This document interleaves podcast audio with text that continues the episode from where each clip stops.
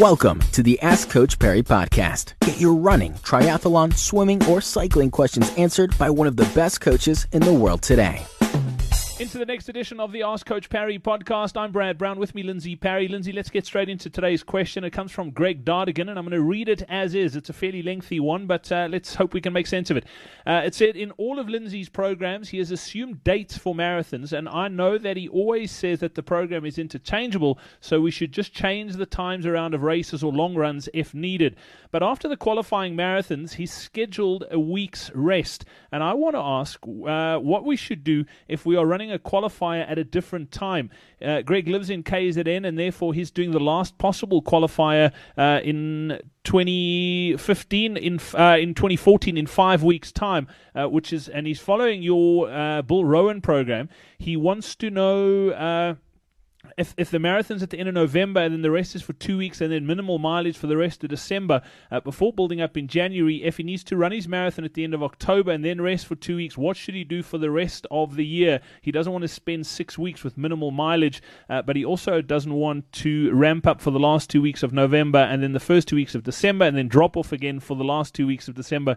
Uh, quite a quite a complicated question, but uh, I hope you can get what he's saying, Lindsey.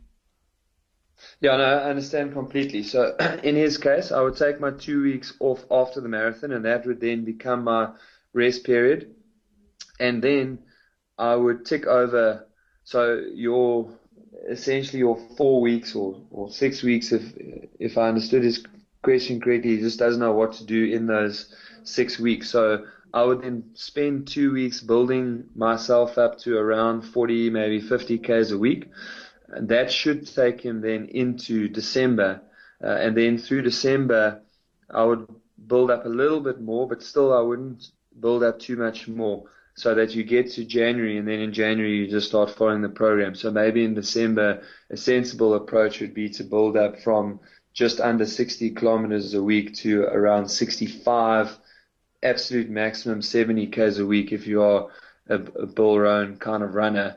Um, and then what will happen is that in January he won't really build up too much. He will then maintain what he's done through January and then build with the program through February. And it'll just serve to create like a really nice uh, platform for him to launch the rest of his training off. Brilliant stuff. Lindsey Parry, thank you so much. Hey, don't forget, if you've got a question that you'd like answered, all you need to do is head over to askcoachparry.com. Uh, you can submit your question there, and who knows, we could be answering your question tomorrow here on the Ask Coach Parry podcast. Thank you for listening to the Ask Coach Parry podcast. To get Lindsey to answer your question, go to askcoachparry.com or email my question at askcoachparry.com.